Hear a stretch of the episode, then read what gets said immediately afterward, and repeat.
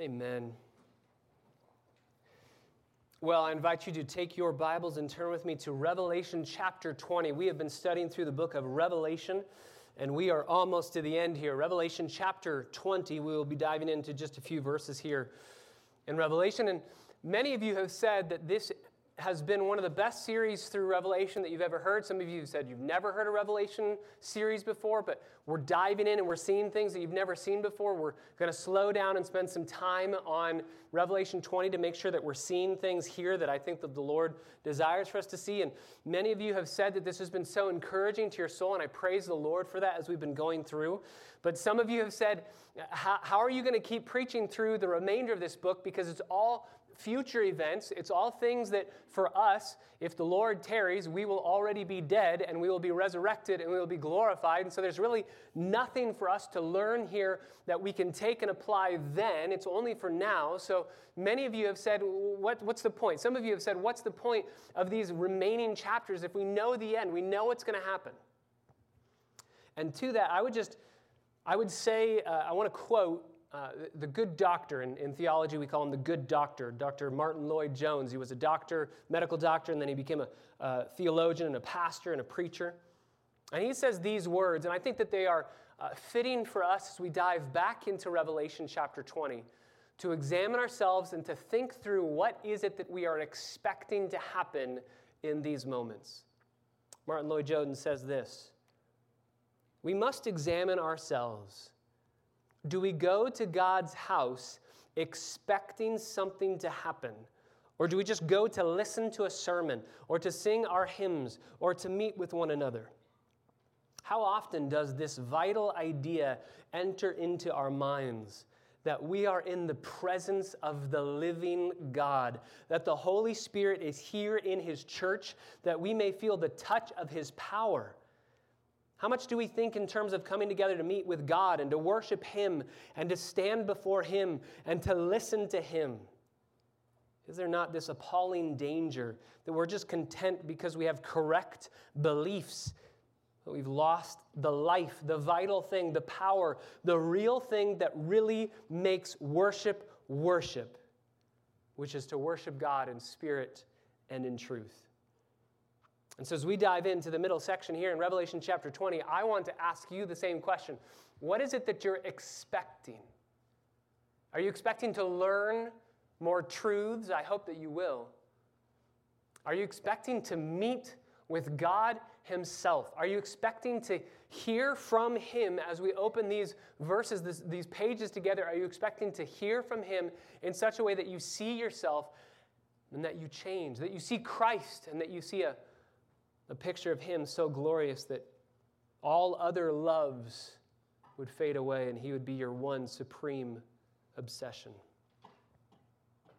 Let's read these verses together with that in mind, and we will ask God's blessing on our time as we dive into an incredible passage of Scripture. Revelation chapter 20, verse 7 through 10. John writes, When the thousand years are completed, Satan will be released from his prison. And he will come out to deceive the nations which are in the four corners of the earth, Gog and Magog, to gather them together for the war. The number of them is like the sand of the seashore. And they came up on the broad plain of the earth and surrounded the camp of the saints in the beloved city, and fire came down from heaven and devoured them. And the devil who deceived them was thrown into the lake of fire and brimstone, where the beast and the false prophet are also. And they will be tormented day and night forever and ever.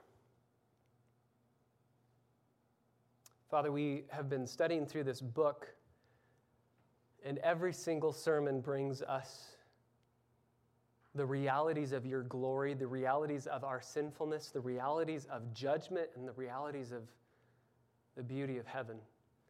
And this Sunday is no different. We will see here in these verses the beauty of Christ. Just as we sang, He is a wonderful, merciful Savior. He is our precious Redeemer, and He has called us His friends. Father, I pray that as we dive into these verses, we would be blown away by your majesty. We'd be blown away by the hope that we have in Christ. We'd be blown away by the hopelessness that we have in ourselves and only in us. God, I pray that you would silence that inner lawyer that's going to pop up in this sermon to say, Yes, you have sinned, but you're not that bad. And I pray that we would all run to the cross where we have forgiveness, we have reconciliation, we have peace, we have the removal of guilt, shame, every single sin, past, present, and future. We'd run to the empty tomb where we know we have the power of the same resurrection power that Christ had, that we have it residing in us to conquer sin. Teach us now, Father. Holy Spirit, we pray every Lord's day. Open our eyes that we'd behold wonderful things from your law. Do that this day for our good and for your glory. We pray in the name of Jesus, our Savior. Amen. These verses present two specific questions that I want to tackle together. Two questions. Question number one this final revolt, Satan is going to be released, he's going to get a revolt, and he's going to try and overthrow Jesus. This final revolt. Question number one how does this even happen? How does this revolt even happen? Question number two what's the point of it? What, are we supposed to get out of this revolt? What, why does it happen for us to see here? Why doesn't God just destroy Satan once for all before the millennial kingdom? Why does he let him survive in the abyss for a thousand years and then let him return? So, question number one How does this revolt happen? You remember from last week, we saw the character of Jesus' reign on earth, this millennial kingdom. It's described in so many places. Abundant ink is spilled on it in the Old Testament. Isaiah chapter 11, chapter 30, chapter 35 tells us that the curse is being reversed in this millennial kingdom. Animals that are normally enemies are playing together. Lions will eat straw, no longer eating meat. Children are going to play with snakes and cobras and enjoy this crazy world for a thousand years where the curse is being reversed. Joel chapter 2 tells us there's going to be plenty of food for everyone. There's going to be religious festivals, Zechariah 14, verse 16. There's a temple, Ezekiel chapter 40, verse, or chapter 40 through chapter 48. Isaiah chapter 2, verse 4 says that Jesus himself will judge the nations and will render decisions for many peoples. They're going to hammer their swords into plowshares, and their spears will turn into pruning hooks. No more fighting. Nation will not lift up sword against nation, and they will never again learn war. They're, they're going to be at peace for this thousand years. Psalm chapter 2 says that Jesus will judge with a rod of iron over all of the nations, he will keep them at peace. He will judge from and rule from Jerusalem. Jeremiah chapter 3, verse 17 says that Jerusalem is the throne of Jesus in the millennial kingdom. Psalm chapter 72 tells us that in the millennial kingdom, the entire earth is filled with the glory of God. Everyone will see, know, believe, will enjoy Ezekiel chapter 20, though, gives us a strange turn. And it's the turn that we find here in Revelation 20 as well.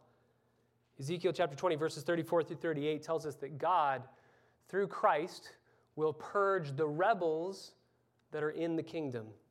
So people will begin rebelling. There will be rebels in the kingdom that will rebel against Jesus as king on the earth. So my question is, where do they come from? We read it earlier.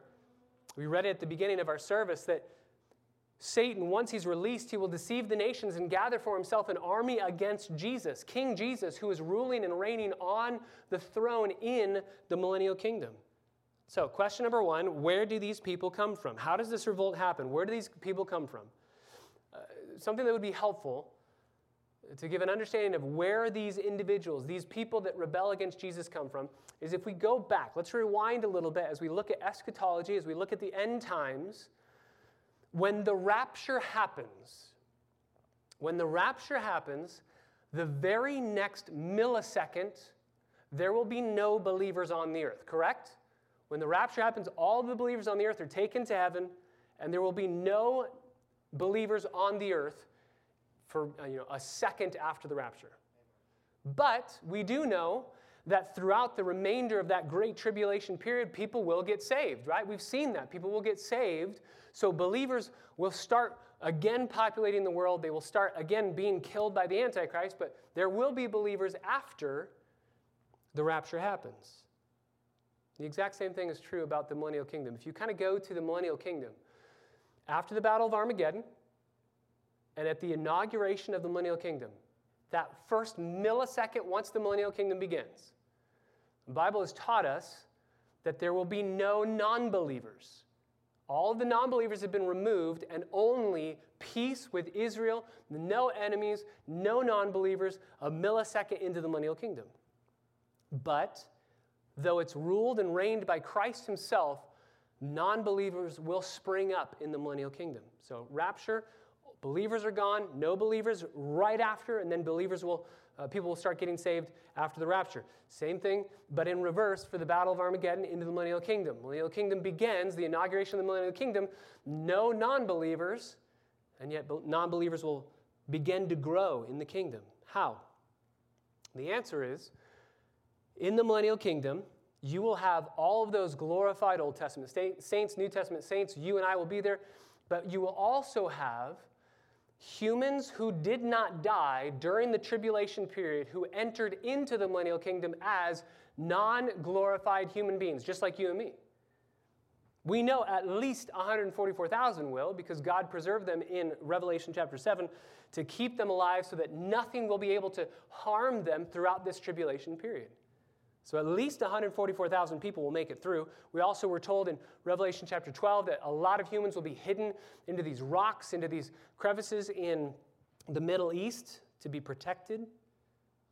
And so, as the millennial kingdom continues, you have it populated with glorified saints with this beautiful rule and reign of Christ, but you also have humans that are not glorified that have entered into the millennial kingdom.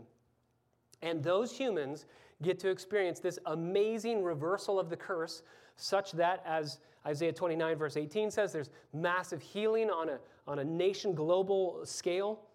Isaiah chapter 30 talks about a high birth rate happening, lots of people having lots of kids. Isaiah chapter 65 says that uh, death is so infrequent and you die at such an old age that to die at a, uh, the age of 100, you will be thought of as being accursed. So 100 is going to be thought of, if you die at the age of 100, it'll be like you dying at the age of one or two in this life. It's going to be a, a period of massive growth population. Just think about, you know, I don't do math very well. it's not, I'm not good at that. But just think, if we have 144,000 people enter into the millennial kingdom, we're told that those are men.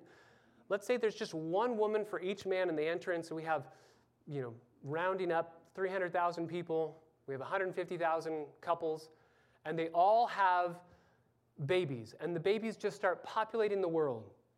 Let's think of how exponential this growth will be. Let me give you uh, some historical narrative of what this looked like with just Adam and Eve. Adam had Seth, you remember after Cain and Abel, he had Seth when he was 130 years old. And the millennial kingdom will be very similar to the pre flood period in the Garden of Eden, where you're going to have uh, children at very old ages. So 130 years old, Genesis 5 tells us that they had more kids even after Seth. And Adam lived to 930 years old. So he lived almost about the time that this millennial kingdom will be.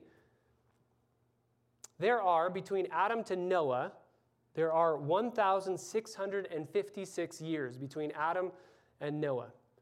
So the millennial kingdom is a thousand years, so tack on a couple hundred years after that. But let's just use that as an example.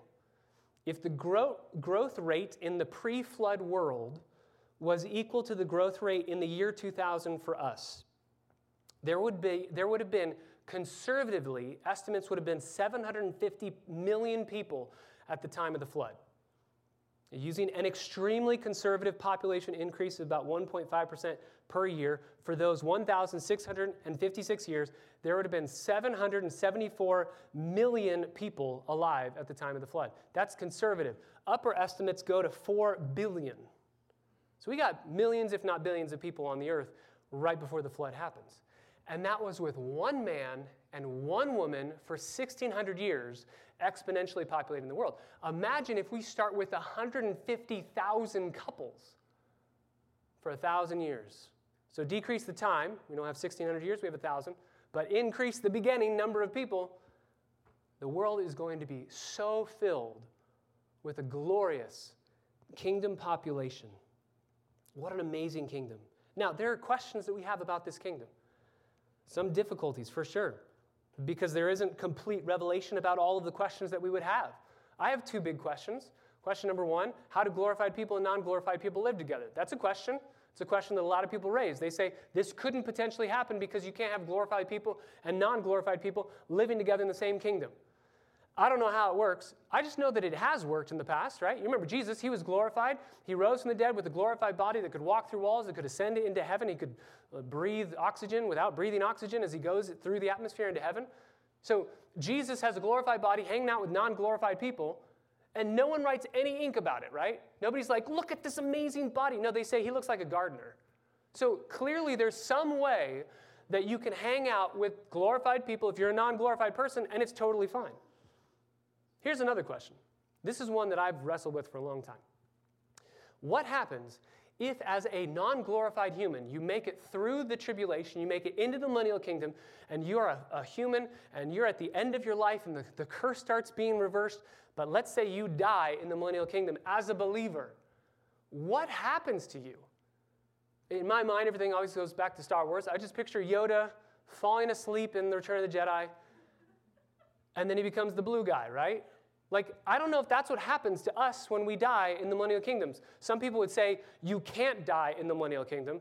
I don't think that that's true based off of some of the verses that we talked about. But what happens? Let's say Donovan makes it through the tribulation into the millennial kingdom and he dies. Is it like, hey, we'll see you in just a second, and he closes his eyes and then instantly glorified? Does he have to get resurrected up into heaven, glorified body, and then sent back down? Heaven's like nobody's there, just angels going, hey, get back, go back down. Like, I don't know what happens. I don't know. There's a lot of questions. But the major facts about the millennial kingdom are so sufficiently clear and they're so sufficiently glorious that we can take all those questions and say, we don't know and we're going to enjoy it and experience it when we get there. But we know what this kingdom is going to be like. The things that we need to know, God's revealed to us. So, how does this revolt happen?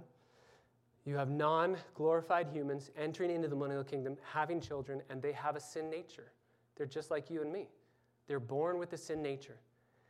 And over a thousand years, enough of those people, those children born with a sin nature, grow up to say, I don't want to follow Jesus. And Satan, after being bound for a thousand years, is released. And he wastes no time in getting back to what he does best.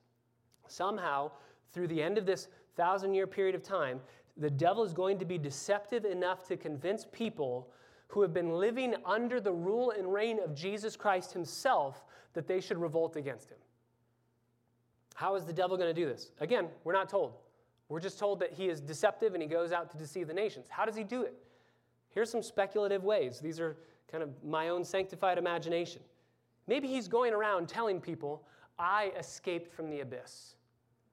God thought he was as strong as he claims to be, and he could hold me, but I escaped. It took me a while, a thousand years, but I got out. You should follow me.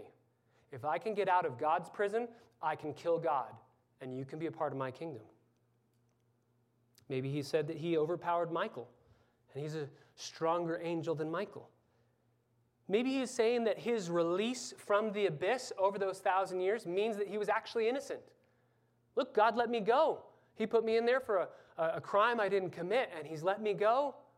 Let's go against this unjust king. Whatever it is, he deceives the nations and he prepares with these non believers at the end of the millennial kingdom to wage war against Jesus. John Phillips write in his, writes in his commentary on Revelation Men have not known the arts of war for a thousand years, but now the master craftsman is back and it will not take them long to learn. By the way, God is sovereign over all this. Ezekiel chapter 38, verse 16 says, He not only knows that this is happening, but He opens up a path for this to happen, for the people to come fight against Him. In fact, in verse 7, it says, When the thousand years are completed, my Bible says completed. Some of your Bibles might say finished. Uh, it's the same word as fulfilled. There was a, a prophetic time period, and that prophetic time period has come to the end. God knows exactly the date when this thousand years is over and he is letting Satan be released. It's the same word that's used in 20, chapter 20, verse 3 and chapter 20, verse 5 to speak of the fulfillment of God's promises. I just want to remind us that God is sovereign over all of this. Satan being released from the abyss is not surprising to God. It doesn't take God by surprise or by shock. John Piper says it this way What I've seen over 18 years of pastoral ministry and six years of teaching experience before that is that people who waver with uncertainty over the problem of God's sovereignty in the matter of evil usually do not have a God entranced worldview. For them, now God is sovereign, but now he's not. Now he's in control and now he's not. Now he's good and reliable when things are going well, and when they go bad, maybe he's not. Now he's the supreme authority of the universe, and now he's in the dock with human prosecutors peppering him with demands that he, can give an, that he should give an account of himself.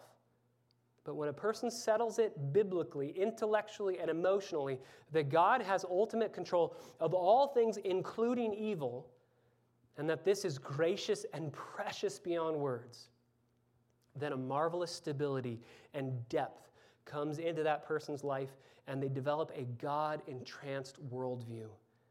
When a person believes and cherishes that truth, they have the key to a God entranced worldview.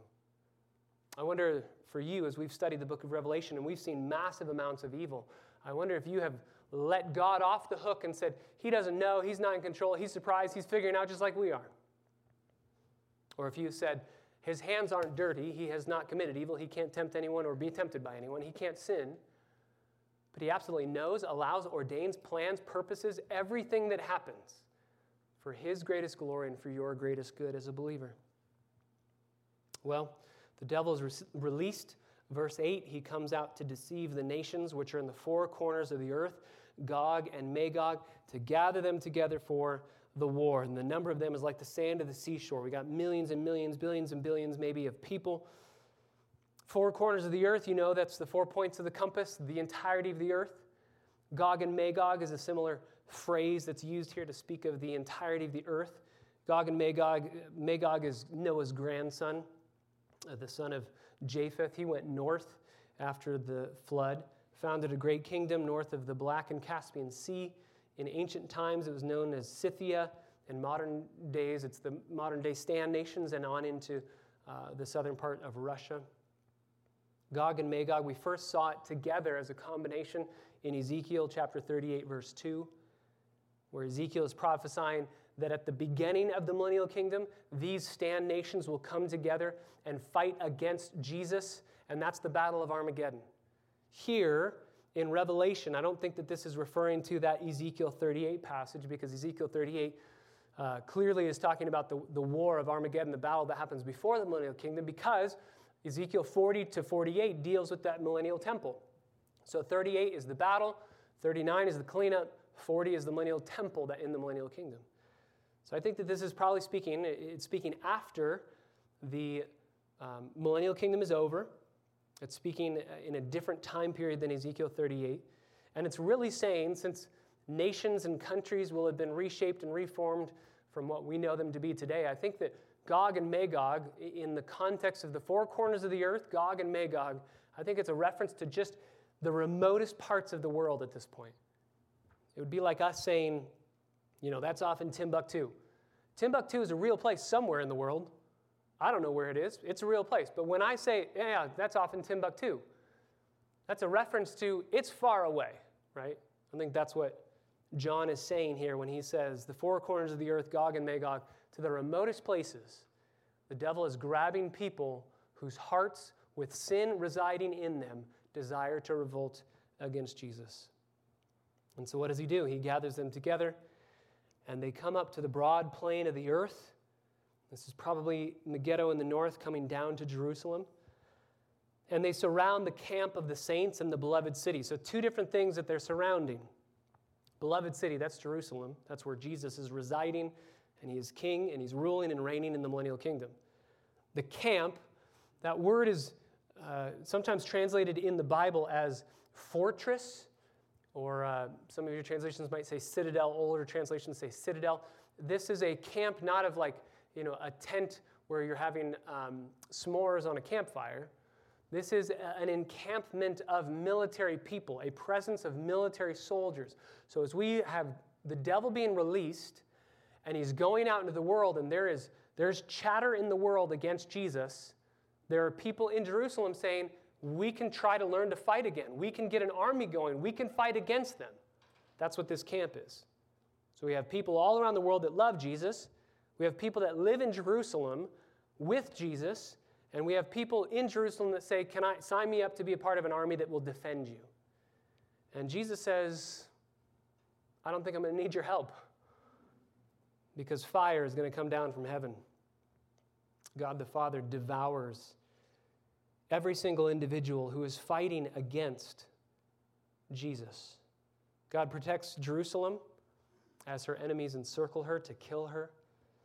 John Phillips again writes The judgment is swift and sure. The invading armies, blinded by Satan, are driven forward in the grand delusion that perhaps they can take possession of the tree of life and live in Jerusalem apart from Christ. There is not a word about conflict, not a shot is fired, not a saint is harmed. With a flash, the fire of God falls and it's all over. Nothing remains but a heap of ashes. No carrion birds are summoned to bury these dead. They are cremated in the fires that slay them. In an instant, they are shivering on the other shore in sight of the great white throne.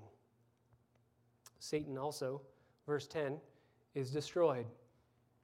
The devil who deceived them was thrown into the lake of fire and brimstone, where the beast and the false prophet are also, and they will be tormented day and night forever and ever. Satan is tormented in the lake of fire. He doesn't own it, he's not the hotel manager of the lake of fire. He is the chief captive in the lake of fire.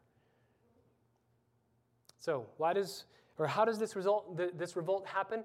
How does the revolt happen? You have non glorified humans entering from the tribulation into the millennial kingdom, they repopulate the world with children who have a sin nature, just like us. And those children who have a sin nature, many of them decide to turn against Jesus and try to fight against him to take his throne, to take over his world, to rule and reign in his stead. And God the Father says, Enough is enough, sends fire down from heaven, devours all non believers, and then sends Satan into the lake of fire. That's how this revolt happens. Next question, final question for this morning. Why does it happen? What does it teach us? Why is it here? Why allow Satan to return at all? We're not told explicitly. But I think that we can draw out just three specific principles. There's many reasons why I think God allows this to happen, but just three principles for us this morning as to why this revolt is allowed. Why does it happen and what is it teaching us today? Number one, this revolt teaches us the nature of eternal punishment. This revolt teaches us the nature of eternal, eternal punishment. Verses 7 through 10 teach us the nature of eternal punishment.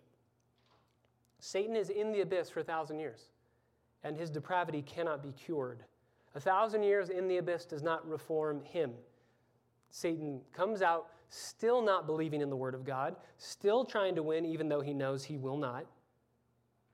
He's not reformed. This judgment that he goes through is not a judgment of purification, it's not purgative, it's not purging you of sin. It's punitive, it's punishment. You might say, and rightfully so, yeah, but you're talking about the devil. The devil's an angel, he's a fallen angel, and angels were not given a second chance. They weren't given grace, they don't have the allowance to repent. And you'd be right, absolutely. He is unable to repent.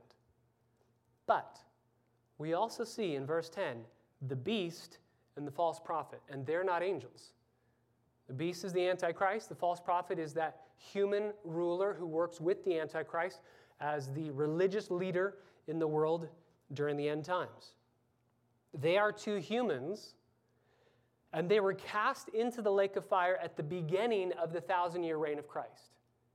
At the end of chapter 19, they were thrown alive into the lake of fire.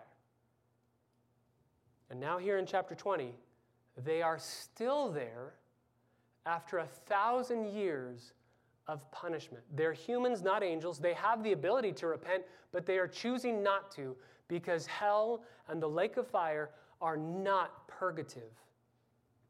their punishment. Also in the text, in verse 3, or verse 10, the devil who deceived them was thrown into the lake of fire and brimstone, where the beast and the false prophet are also. And they, the third person plural, all three of them, all three of them will be tormented day and night forever and ever. Humans and the angel, the fallen angel, Satan himself. So these verses teach us the nature of eternal punishment.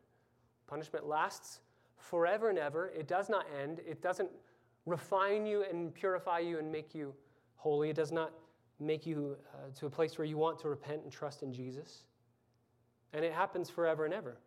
The very end of verse 10 day and night, forever and ever. Literally in the Greek, it's to the ages of ages.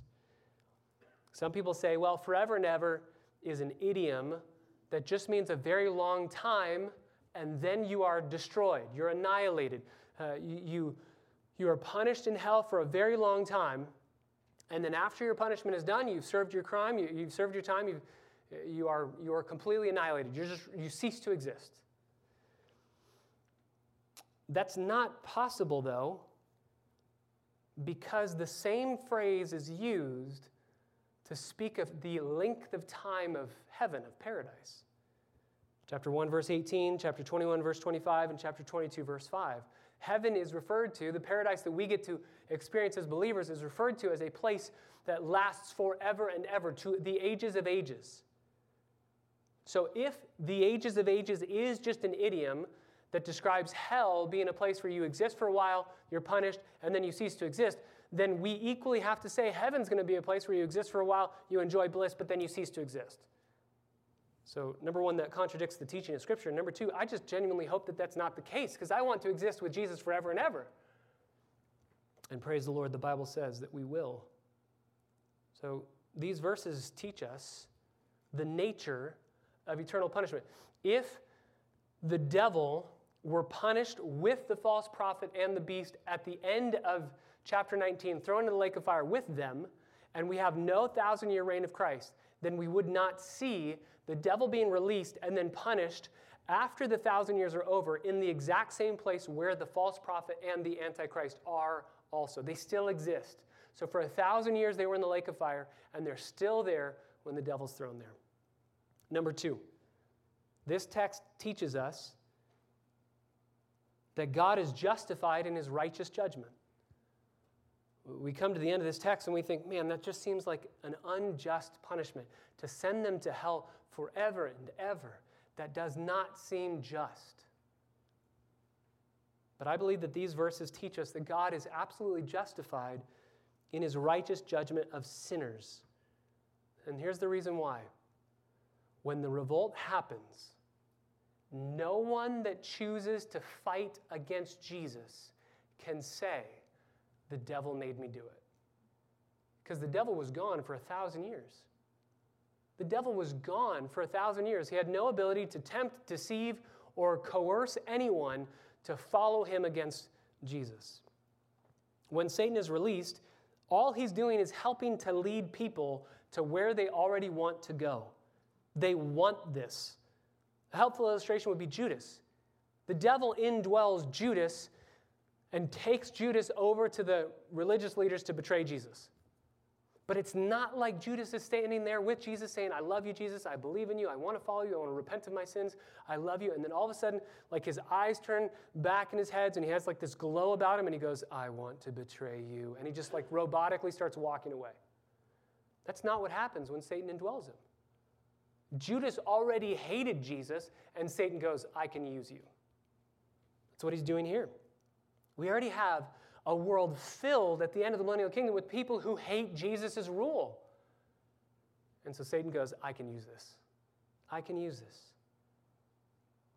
Why would anyone not enjoy this kingdom? This is staggering. Do you realize Jesus is king? He's ruling and reigning physically from Jerusalem. You can go see him. You can go ask about his political policies. You can go talk to him. And yet, even though he's ruling and reigning for a thousand years, there are people who will still say, eh, I don't like this guy. Why? Why would anyone turn against Jesus? It's because of Romans 8, verse 7. The mind that's set on the flesh is hostile to God. It does not love God. It's about what you love. This is so informative for us. If everything in the millennial kingdom that happens, namely peace, the reversal of the curse, Christ ruling and reigning, morality in the government, if everything that's happening is still going to be rebelled against, that should adjust our expectations and what we hope in. I think we should vote correctly.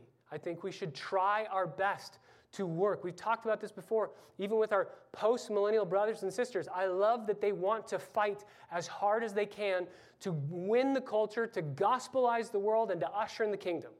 I love that they want to do that. And we should want to do that as well. But we should understand and be informed biblically that when Jesus is king, not over America, he's not president over America, he's king over the entire world, people still fight against him. So you put the best president that you can put in office over the United States, making the best policies that they could possibly make. And our hope is not in them. Because if Jesus were in their shoes, ruling and reigning from the White House, people would still rebel against him. Doesn't mean that we just you know, give up. The world is just going bad and we just give up. No, we fight, but we never place our hope in political change to bring about morality. You can't legislate heart change. You can't. Only the gospel does that. One pastor says it this way You can take Satan out of the system and you still have depravity. You can put the man with depravity in a perfect environment and he's still going to love sin because it's his nature. That's what depravity is. It's not that everyone is as bad as they could possibly be, but it's that everyone loves sin in the essence of who they are. Sin blinds sinners in every age. You can work all you want to make cultural morality in this country, it's not going to redeem anyone. It's not going to change sinners. They love their sin. In fact, those, those changes will just make sinners mad. So, if people reject Christ, it will not be because they're deceived by the devil it's simply because they love their iniquity. So, of course, God is just in his punishment of them because they are not being led astray by the devil. They themselves hate God. Number three, not only does this teach us the nature of uh, eternal punishment, it also teaches us that God is justified in his righteous judgments. And finally, number three, it teaches us that mankind's biggest problem is in their heart. It's our hearts. Mankind's biggest problem is the heart. Is man the way that he is because he was born that way or because his environment made him that way? This is a question of all ages. The reality is, we were born with a sin nature. We simply love sin, and we've seen it all throughout the book of Revelation. So, these verses end the theory, the false theory, that man, under perfect conditions and a perfect environment, will willingly serve the God who created and redeemed them. William Hoste, in his commentary, says the golden age of the kingdom will last a thousand years, during which righteousness will reign and peace, prosperity, and the knowledge of God will be universally enjoyed. But this will not entail universal conversion, and all profession must be tested. Will not a thousand years under the beneficiary sway of Christ and the manifested glory of God suffice to render men immune to Satan's temptations? Will they not have radically changed for the better and become, by the altered conditions of life and the absence of Satan and his temptations, children of God and lovers of his will?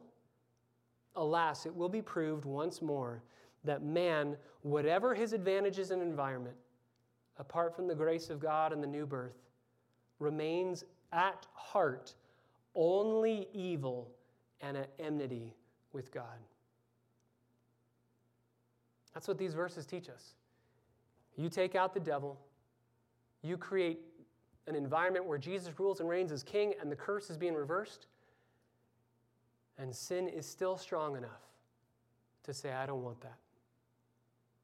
So, what do we do with these verses? I want to give you just two points in conclusion, in application. So what? We've been taught something. We see, number one, how the revolt happens. We see, number two, why it happens. What is, what is it teaching us? We see that it teaches us about the nature of eternal punishment. It teaches us that God's just in his punishment. And we see that uh, we have a problem and it's in our hearts. So, what do we do with that? Two points, very simple. Number one, you need to know, believe at the core of your being that sin is stronger than you think it is. Sin is stronger than you think it is. These verses should guard us from sin's deception. People rebel against Jesus when he's king, not making a bad decision in the entire thousand years of reigning. And again, this isn't anything new to us. Go back to the beginning of the Bible Adam and Eve walking with God in the garden, and they rebel. Pharaoh, think about everything that he witnessed. He saw the power of God on display, and he says, I hate him, and I don't want to submit to him. Think of Judas. He lived with Jesus for three and a half years, and he rebels. Sin is stronger than you think.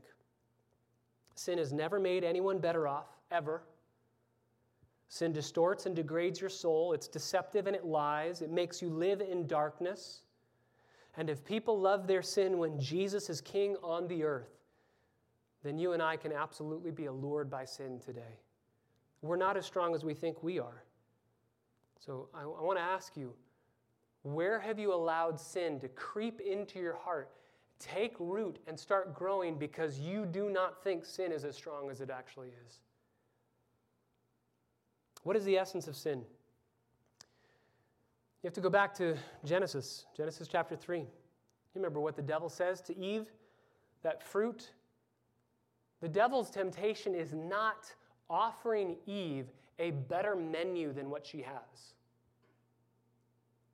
The devil's temptation is saying, if you eat that fruit, you can become like God, greater than God, and you don't need God. He's tempting her with autonomy and self sufficiency. You remember the fruit was desirous to make one wise. It looked good, she wanted to taste it. And then it says it was desirous to make one wise. She wanted to eat of this fruit because she desired to be made wise. Think of how absolutely stunning that sentence is. She's walking with the God of the universe, the God of all wisdom. She has all wisdom right at her disposal. She doesn't need a, a piece of fruit to give that to her. Why isn't God's wisdom enough for her? It was because she wanted wisdom that was autonomous. I don't want to be dependent on God. I don't want to need God. I want to be able to be autonomous in my own wisdom. I don't need to be allied with God. I don't want to have to require my allegiance to God and submit to God. I don't want to do that. God is the ultimate source of wisdom, and Eve wants that position. She wants to be God. Sin, at its essence, is self autonomy. I want to be able to rule my own life, and utter selfishness. I want to be able to make my own rules. That's what 2 Corinthians 5, verse 15 says. Christ died for all that those who might live might no longer live for themselves. If you live in sin, you're just living for yourself. Sin is selfishness. When love of self replaces love for God, as we see around us in the world, there is literally no end to the evil that will result. When sin is a category that the culture leaves behind, we don't have a category for sin, there's no sin. When they throw it out, then you have to explain all the human tragedies that are happening around you in a different way. Paul Tripp says it this way If you do not believe in the tragedy and universality of sin, then you will think that humans have the power to fix humans. So you put your hope in education, politics, philosophy, psychology, medicine, and so on. All these things are beneficial, but they have no power whatsoever to rescue us from the darkness, deceit, destruction, and death that sin rained down on all of us. If, however, you believe that the deepest problem for every human being is sin, and you believe that no human being is able to escape it, then you know that together we cannot save ourselves. If there is such a thing as sin living in the heart of everyone, then our only hope is divine intervention. Sin is stronger than we think. And we are absolutely powerless to change it. So Jeremiah chapter 13, verse 23 says, Can the Ethiopian change his skin or the leopard change the spots? If they can, then you also can do good, those of you who are accustomed to doing evil. They can't change the skin color or the spots on their skin, they can't change it, then you can't change your heart. We are absolutely hopeless. This is where the biblical message, the biblical truth and reality of sin leads us. We have no power whatsoever to manage, control, minimize, or escape our sin. Because sin is not just what we occasionally do, it's fundamentally who we are. Sin is stronger than we think it is. However, if you hear all of this and you go, wow, that's awful news, and we have absolutely no hope, brothers and sisters, that's exactly where you need to be. When it comes to the condition of sin, hopelessness about it is the only doorway to hope. So if you're hopeless right now and you go, I know my sin, I see my sin, and I have absolutely no hope of changing it, now you're in a place where you can have hope. That leads to point number two sin is stronger than we think it is, but Jesus is stronger than you think he is. You have a Savior who loves you more than you could possibly imagine even in your sinfulness, in spite of your sinfulness, even in the midst of your sinfulness, you have a Savior who says, I love you, and I will make a way for that sin to be removed and to give you power to keep fighting. Not perfectly, but to fight. Jesus is stronger than you think he is. Paul Tripp again says this If we're ever going to see and celebrate the rescuing, forgiving, transforming, and delivering grace of God the Father through Jesus, his Son, we need to abandon any hope in our own ability to defeat sin. We may briefly harness a particular behavior, but we have no power to cleanse ourselves of the iniquity that is part of our nature. We are not those who occasionally do sin, but who have the power of self renewal and self reformation. No, we are sinners, hopelessly trapped in our iniquity apart from the amazing grace of God's intervening, redeeming love. If we had the power to fix ourselves and the law had the power to rescue us, then Jesus would never have needed to come to earth. That's what the Bible says. But we all know that our hope will never be found in our track record of good works or our ability to fight sin. No, our hope is only found in the grace of God, who was perfect in every way, faithful and obedient in every way. Jesus Christ, here on earth, perfectly obeyed the Father so that he could give to us that perfect record of righteousness. Sin is strong, yes, and it's stronger than we think. But our Savior conquered sin, conquered death, fought off every single temptation, never succumbed once to any temptation here on earth. And then he went to the cross and said, Here's my perfect record of righteousness. Let me take your sinfulness. Let me kill it. Let me be penalized for it. Let me remove the punishment for it. And let me three days later rise from the dead, conquering death, conquering sin, conquering the devil, so that you can be forgiven and free. When we are brokenhearted by the damage of sin, nothing is more beautiful to us than God's redeeming love. Sin is stronger than you think, but Jesus is stronger than you think he is. And these verses teach us so much about the majesty and beauty of Christ that I pray that as we end our service and we sing to our great God, we would sing informed, praying, O great God of highest heaven Occupy my lowly heart now. It's filled with sin. I still love sin. I want to hate my sin. Help me now to live a life that's dependent on you. I want to joyfully, gladly submit myself to you. Let's proclaim as we sing sin is way stronger than we think it is. But Jesus is way stronger than we think he is. Father, thank you so much for your word that teaches us these realities that are so precious and profound. We want to be undone by them and let your grace shatter our preconceived ideas, not only of how bad we are, we're worse off than we think, but how loved we are, how strong you are, how mighty to save you are, how willing to save you are. God, I pray even today, for those that are here, those that are listening, if they do not know that resurrection power of conquering sin, conquering death, conquering the grave, if they don't know you as Lord and Savior, God, I pray that today would be the day they would bow the knee, that they would fight against their own autonomy, their love for themselves, and they would bow the knee to you gladly, joyfully submitting to you, the King of Kings. We pray it all in the name of Jesus. Amen. Please stand with us as we worship together.